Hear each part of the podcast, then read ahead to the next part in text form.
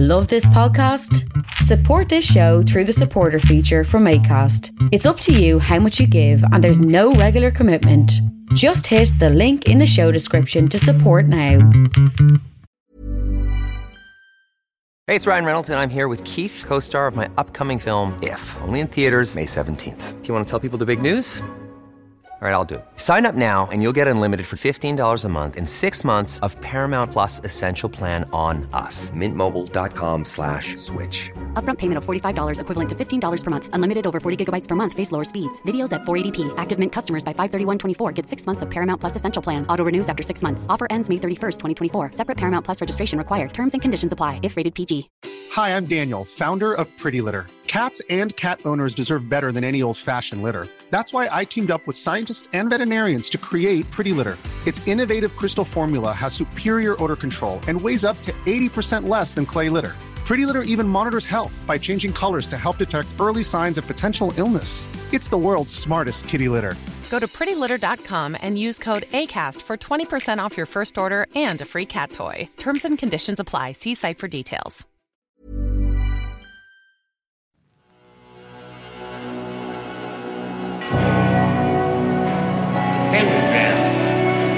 Dedicated to Henry Foreman. In the of the primal the of terrestrial birth, mastered the mammoth and horde. Good morning, my fine feathered fiends. Well, actually, it's probably not morning because I didn't release this in morning. Unless you're listening to this on Tuesday morning, then it will be morning. But perhaps it probably is morning somewhere in the world, maybe in Vietnam. If you are in Vietnam, then perhaps this is the morning. In fact, safest to stay, safest to stay. Statistically, you probably are not there. Anyway, this is Tuesdays Agitators Anonymous. I'm Alan Averill. This is um, just going to be a, you know, a slightly more light-hearted, tongue-in-cheek little ramble across the music industry, across rock and roll, if it still exists. That's what we're going to examine today. The aging process, which apparently is happening to us all, even me. I've stated on many an occasion that I'm immortal, um, and so far it's working, but however long that lasts, I do not know. So this one is going to be just a bit about metal, about music, and like I said, a sort of slightly tongue in cheek look at the aging process and what that does to scenes or gigs or whatever you want. And don't you worry your pretty head in case you thought it was going to be the podcast about the end of the world and the fact that no one really seems to be that bothered or care that much. That's for Friday. So you can get your doom and gloom on then on Friday when we begin to discuss the end of the world and why no one seems to care. Or maybe it's just your algorithm taking the piss out of you, trolling you. So what's it going to be about, right? As I said, a little sort of, um, a little sort of picture of Dorian Gray style look at scenes. So you can follow me on Instagram at nemtheanga underscore primordial. I'm growing a small army there, although not as quite, quite as fast as I would like. But I think there's enough of you that we could probably take we could probably take a small island maybe off the west coast of Scotland, perhaps one of the Shetland Islands or something like this, and form our own anarcho syndicalist commune. So um, remember to sign up for that on my Instagram.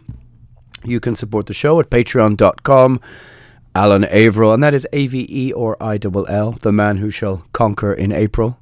Yes, a Norman name. Um, that's what it means, apparently.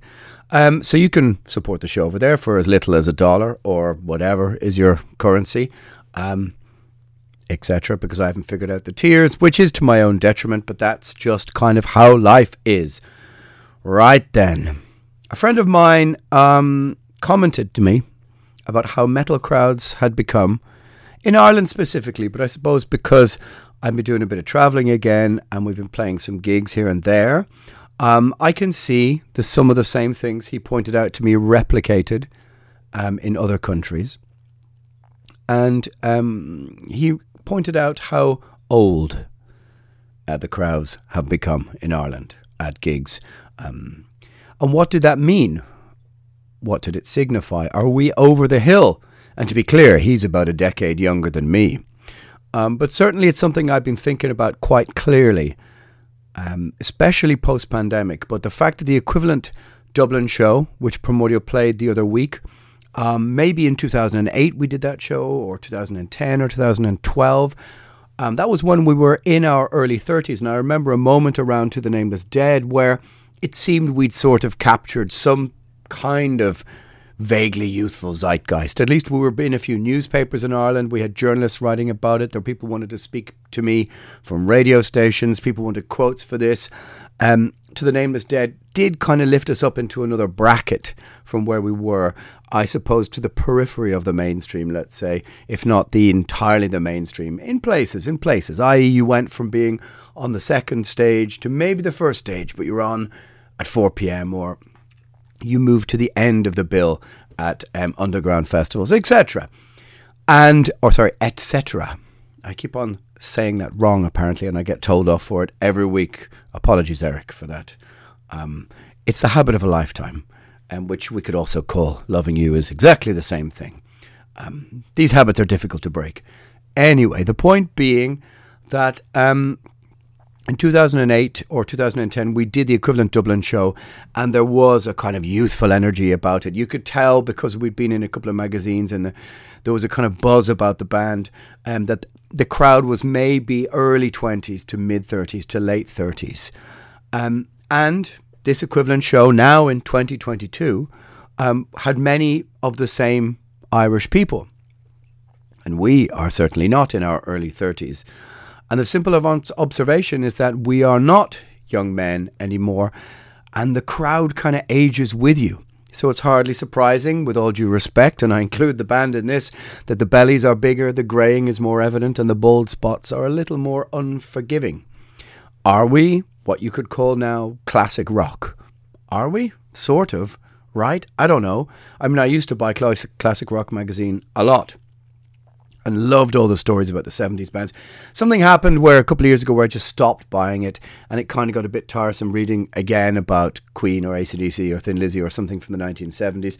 I'm not sure what happened, but the stories were brilliant. And for a while it was really riding high on the crest of a wave. It was one of the biggest selling musical periodicals. I think it fell off that perch a bit. I'm not sure why. Maybe, again, the people just became a little bit too old. I don't know. Maybe they weren't around bustling in the city centre to pick it up, um, you know, in the newsagent, because I'm sure that the sales of uh, over the counter paper magazines are low, low, low, so to say.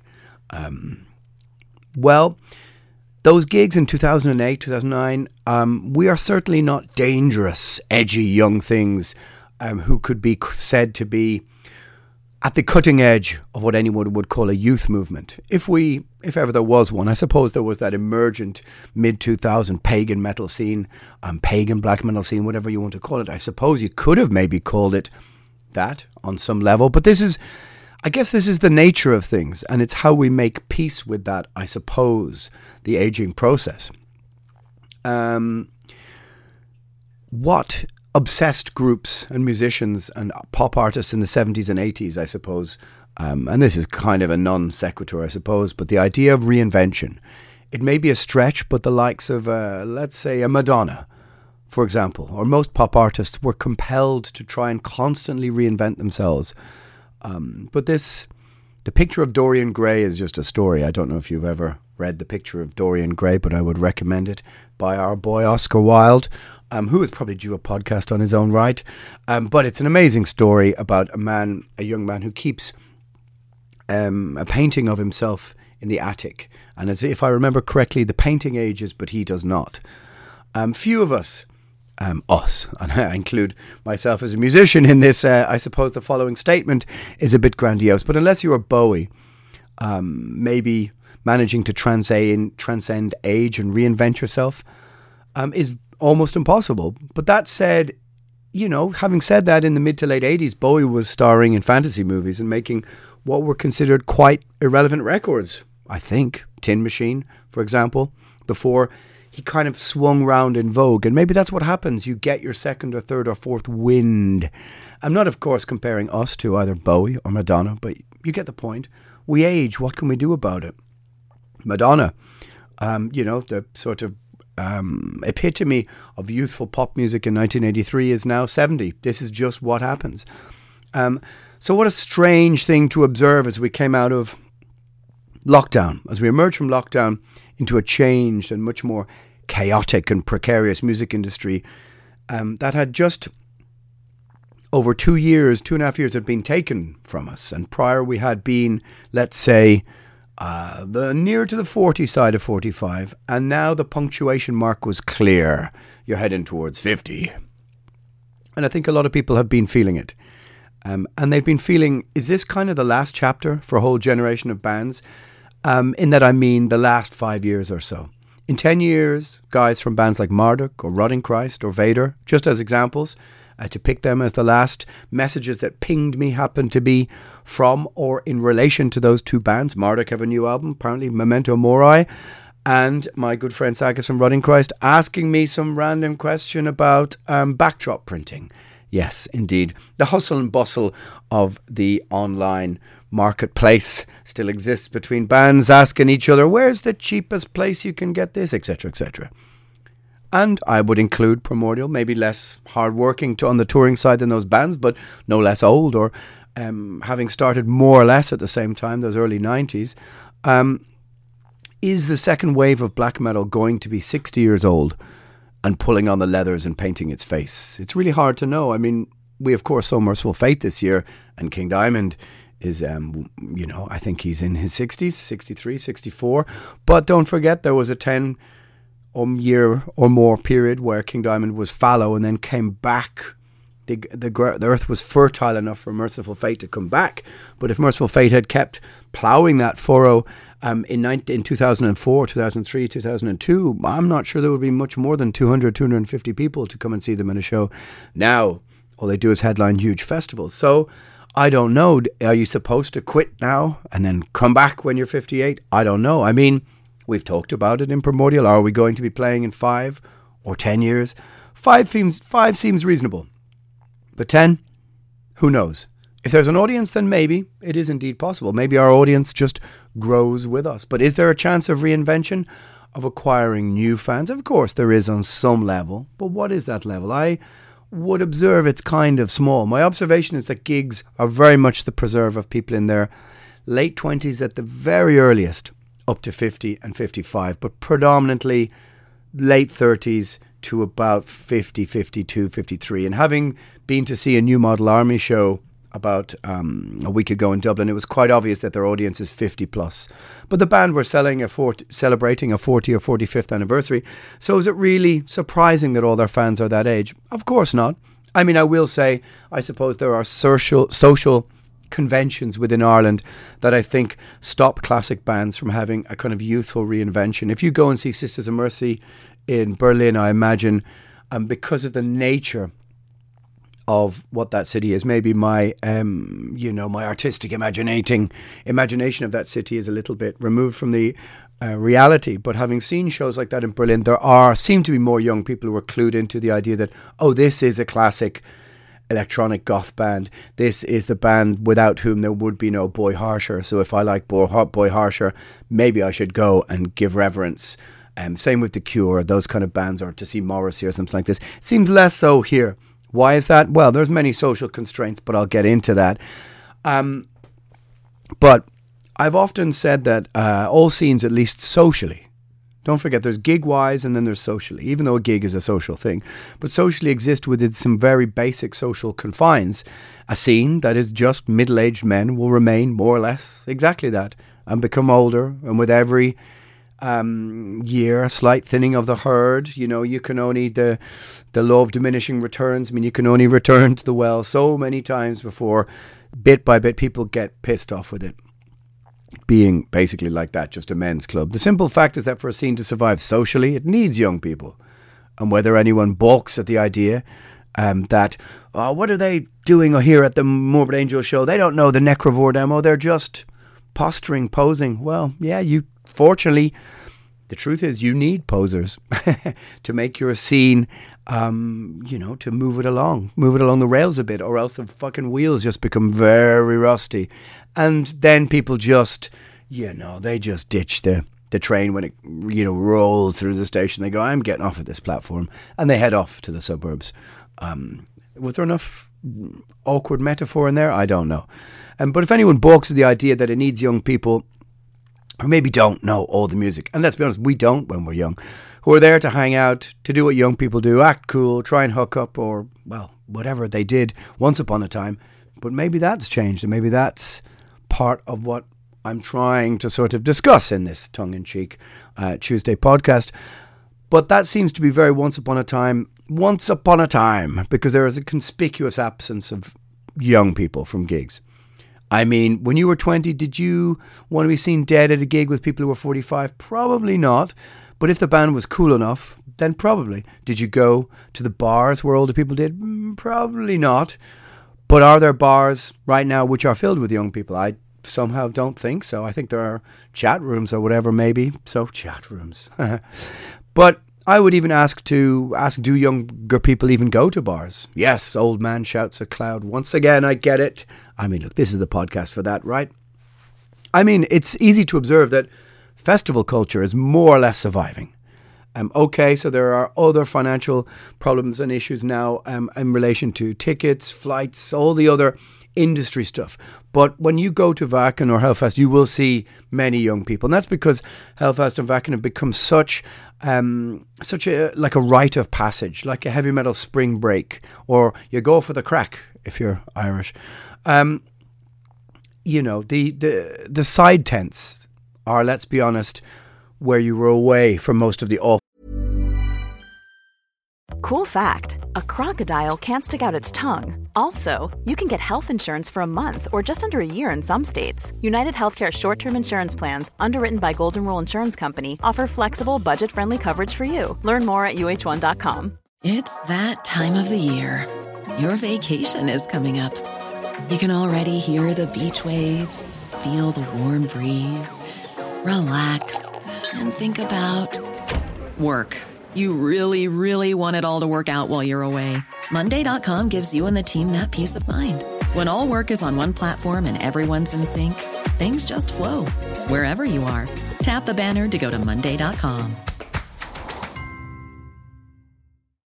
Millions of people have lost weight with personalized plans from Noom, like Evan, who can't stand salads and still lost 50 pounds. Salads, generally, for most people, are the easy button, right? For me, that wasn't an option. I never really was a salad guy. That's just not who I am. But Noom worked for me. Get your personalized plan today at Noom.com. Real Noom user compensated to provide their story. In four weeks, the typical Noom user can expect to lose one to two pounds per week. Individual results may vary. Wow. Nice. Yeah. What you're hearing are the sounds of people everywhere putting on Bombas socks, underwear, and t-shirts made from absurdly soft materials that feel like plush clouds. Yeah, that plush. And the best part? For every item you purchase, Bombas donates another to someone facing homelessness. Bombas. Big comfort for everyone. Go to bombas.com slash ACAST and use code ACAST for 20% off your first purchase. That's bombas.com slash ACAST. Code ACAST. Music that passes for the mainstream, whether it's Arch Enemy or Eskimo Callboy or whatever nonsense like Alestorm. But the tents are often where the real music fans are. The older crowd go to see, and I use the word with no remorse, real bands playing in the side tents. The mainstream is pretty much a kind of rotten thing, mostly when it comes um, to sort of, you know, well, just music. But festival culture kind of survives because um, young people see it as just, um, you know, it's just something that they go to, like I said, like a rite of passage. But as an aside, um, so much of what seems to be popular in the mainstream, at least on those stages, revolves around visual novelty. If you think about, for example, some of the bands who were popular um, in the mid to late 90s, let's take Type O Negative, for example. I think it could never be popular now. It's just too dark, too involved. The songs are too long for this generation's attention span. A band like Tiamat would never sell 200,000 albums anymore or the equivalent in streams. Korn with their downtuned angst. Uh, My Dying Bride. Do, do, do, do, do, do, do, do, do. They would, you know, um, The Angel in the Dark River, whatever. This, The Cry of Mankind, this would never be on MTV during the middle of the day. This would never be selling 80,000 records anymore. This would never be at the end of a festival on stage two while the other stage had big, big bands on it. It just would never happen. And I think that's because um, everything has been so atomized And, you know, I've talked about it before, but the idea that TikTok culture reduces music to 15, 30 seconds, the idea that Christian Woman by Type O Negative could hit home with anyone anymore other than 100 people in, uh, you know, a, a, grimy underground club who understand um, its worth, I think is very thin. I don't think it would sell anymore. Um, light-hearted pastiche and visual novelty seems to be the selling point. If you've ever heard of Frog Leap, for example, you'll know what I mean. Or like I said, Eskimo, Callboy, whatever it is. And these bands take the spots um, on stages that once would have been taken by real musicians, not novelty. But it sadly seems to be what people want.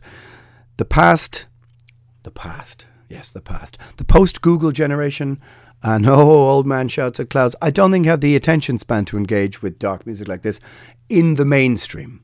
Of course, there are um, underground bands who um, prove the contrary and can tour to, you know, 100, 200 people. I have a feeling they're more like electronic music than um, maybe, you know, analog guitars and bass type music.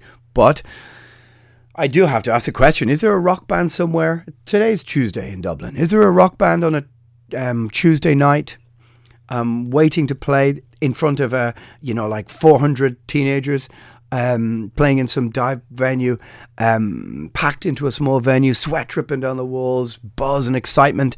A rock band. It seems unlikely to me.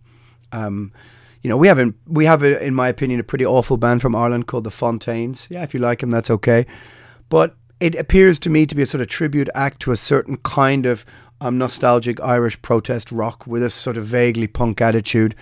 Um, that when I when I was watching the crowd file into their show because they happened to be playing more or less across the road from me, um, I just happened to be out on the street um, and observing, and it appeared to me to be kind of older people who are into them as they remind them of some of the bands they were into in 87 or 97 were filing in to see them. I didn't really see that many young people. Hey, maybe I'm obsessing too much and um, somebody's going to do a you know an algorithmic word search and go he keeps mentioning young people a lot.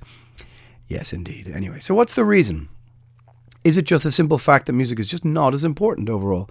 Um, less than gaming social media or making content? Most likely. And if so then what are kids going to see?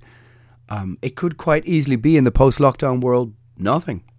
They are communing online um, they are experiencing their um, post adolescent life um, in a kind of atomized, remote sort of way. I mean, at least anecdotally, speaking to my friends with kids who are in the teenage years, this seems to be almost exactly the case that the kids are kind of like this. The kids are not all right, as they would say.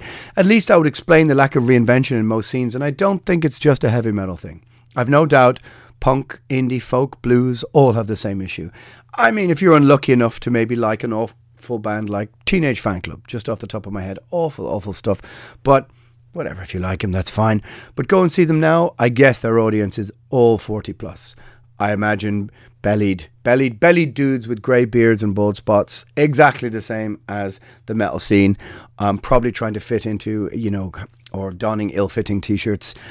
The same thing, and I'm not making a big issue out of that. It's just the passing of time. It happens to us all. But let's make a division here. There is the gig scene, and then there's the social scene.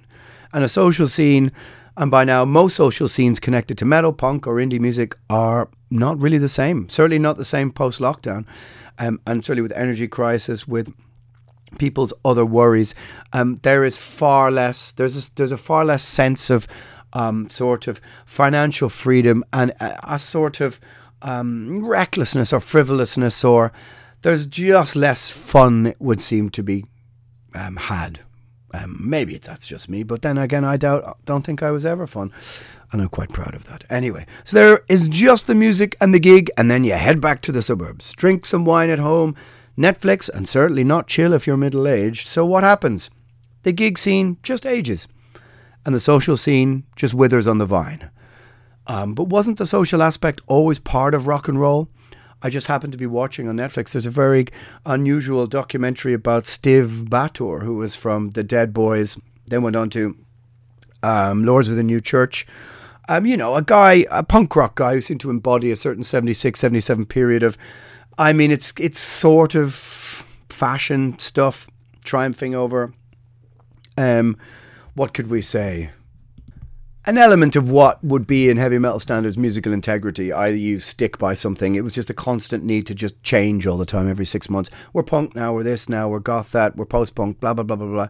Chasing the, um, the cultural zeitgeist all the time fine, fine and well. Go and listen to the Dead Boys, um, the first album from '77. Great stuff. Anyway, there's a documentary about him and how he ended up in Paris and he ended up um, dying in Paris.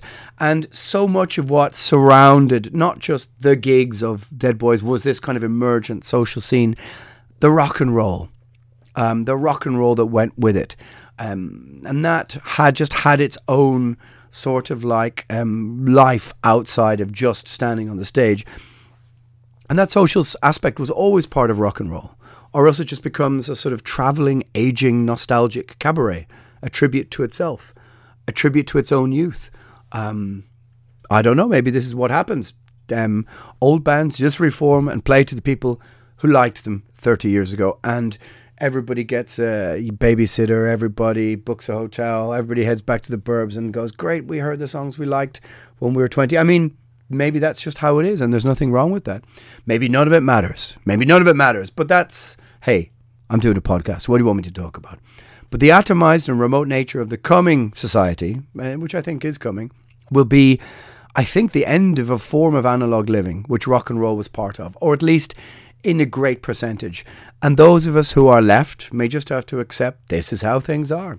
There isn't a huge form of reinvention. You age, your crowd ages, and just enjoy it like a fine wine. Enjoy it that you see your friends there. Enjoy it that the, music still exists. Enjoy it that this commune that you understand, that we understand, still exists. This certainly uh, is how I have had to think about it lately. And, you know, um, not to verge into, we should not verge into parody, obsessing about who you were at 20 or 27 or whatever, but enjoy the facts that um, surround who you are now. Making music, still managing to travel for now, and the fact that there are people in the crowd uh, who want to see you. It's a precarious tightrope, the aging business, but something none of us can escape. And of course, there's nothing worse than mutton dressed as lamb, i.e., you know, trying to dress up in the same clothes you wore when you were 20. I remember having a discussion with um, Tim from Cirith Ungol when he was talking about coming back. And I said, first thing question, of course, was, do you still have the voice? And he said, yeah. I said, well, dude, in my opinion, don't dress like it's 1981. Dress cool, but don't dress like 1981 because um, youth, you know, it's it's it's the past is another country, and we can still exist within, you know, on the same planet or maybe another part of the same country, but trying to constantly inhabit um, where youth lies, I think, is a fool's errand, which is maybe where some of the second wave of black metal is headed. I don't know. Or where 80s traditional and epic metal has arrived at already for years. I don't know. As I said, men who should know better pulling on the spandex and ironing their affliction t shirt clothing and hitting the stage for an audience who mainly look the same, minus a few young dudes in patch vests. But then again, who cares? Why not? Maybe we should grow old disgracefully as well and wring every last drop of youth and fun out of it before Putin presses that button. But I'm going to get to that on Friday. So, the conclusion is no one is really Dorian Gray. Maybe just enjoy the aging process like, uh, I don't know, like a fine wine or something like this. Um, and none of us can escape. As the song says, none of us get out of here alive. So maybe we don't need reinvention. Maybe we just like what we like and it exists on the periphery of this new society and it grows old with us and maybe it does die off with us and maybe somebody rediscovers it in 20 years. Who knows? Who knows? I am not Dorian Gray, although I'm trying hard to be immortal. Indeed, my friends, just as an aside, I have here to mention two albums I've been listening to a lot the last couple of weeks. One is Sumerlands um, which is um, their new record, Dream Killer, is just great. Um, and it, it speaks to what we've just been talking about as it's a super vibrant, energetic heavy metal record, the kind I wasn't listening to during lockdown or couldn't stomach, but it's just so reeks of um, commitment to a sort of element of positivity or an element of vibrancy and energy that 1980s heavy metal encapsulated. Um, and maybe it was just stuck in that old time capsule. But it's got elements of Manowar, kind of Virgin Steele. It's got some Dokken. It's got just uh, so much, so many great uplifting qualities, and maybe one of the best vocal performances um, in a modern heavy metal band I've heard in a decade or so. Absolutely thrilling stuff. Sumerlands. I cannot recommend it enough. It will put a smile on your face. And lastly, but not listly, listly, listlessly, maybe leastly, listlessly. Um, the new Autopsy album is a bit of a killer. Autopsy, in my opinion, made one of the top three death metal albums of all time with Mental Funeral, alongside Deicide, Deicide, and Altars of Madness. Come at me if you disagree, but they're my top three. Anyway, the new album, here we are talking about a band that's been existing since 1987 coming out with a great album. Are they going to reinvent themselves for new death metal fans? Maybe some, but I presume it's just going to be old dudes who were there in 91, 92 going, God damn, yep, God damn it, yes, they still exist. And I still get off on this crude, disgusting, vile form of death metal. And it reminds me of our guitar player's wife, who just happened to be. Um, we were sitting around somewhere and she picked up a copy of Acts of the Unspeakable that just happened to be sitting on a table, not into death metal at all, and just opened it on a random page and read out the first lyric she came across, and it just said, Vomit on the nearest asshole. My friends, Agitators Anonymous, Tuesday's Ramble, the nature of getting old. You don't get out of here alive. I'm Alan Averill. Take it easy. Don't take me too seriously.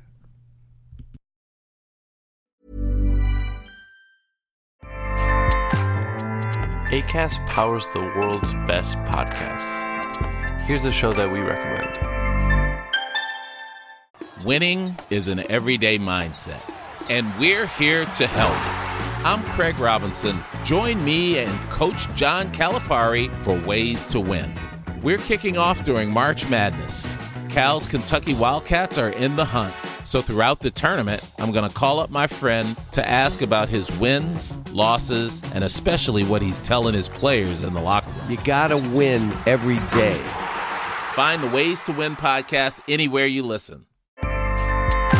ACAST helps creators launch, grow, and monetize their podcasts everywhere. ACAST.com.